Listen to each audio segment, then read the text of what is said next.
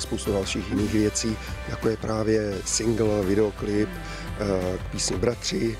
Eh, chceme do toho zapojit i hodně naše fanoušky, takže mají se na co těšit a my se na to těšíme taky. Výstavu Ester Geislerové sice musíte pozorovat z chladné ulice, ale myslím, že cokoliv nás vytrhne z, té, eh, z toho stereotypu, toho, nechci říkat lockdownu, ale je myslím jako dobrý. Vy jste se postarala o výstavu, která se jmenuje Odložená osobnost. Diváci, kteří by ji chtěli vidět, tak by museli vyrazit do Hradce Králové. O co přesně se jedná? Tamara Mojzes eh, mě oslovila vlastně skoro přesně před eh, rokem, eh, aby jsem u ní v galerii udělala svoji vlastní první solovou výstavu, protože zná moje videa.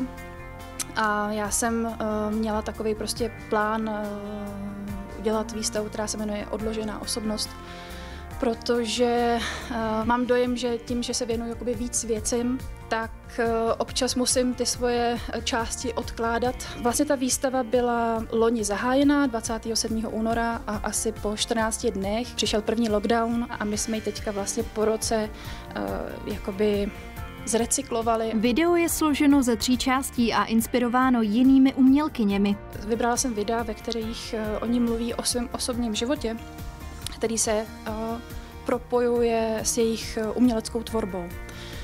A já si půjčuju jejich eh, hlasy, v něčem jakoby souzním s tím, co říkají a v něčem ne. A takže ten divák je vlastně trochu znejištěný tím, jako co jsem skutečně já a co už jsou oni. Kromě kreativní osoby je ale Ester především máma, která má doma děti školou povinné. Její dvojčata už jsou ale v prvním ročníku na gymnáziu a i když by jim s výukou někdy ráda pomohla, všechno prý zvládají sami.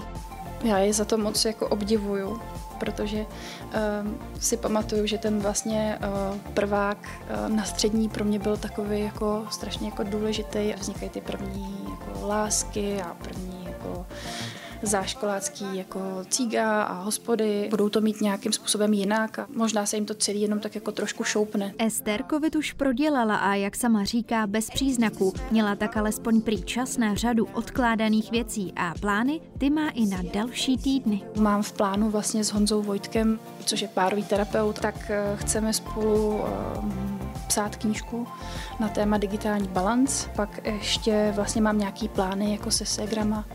Uh, pak mám nějaký plány na chalupě, co by jsem chtěla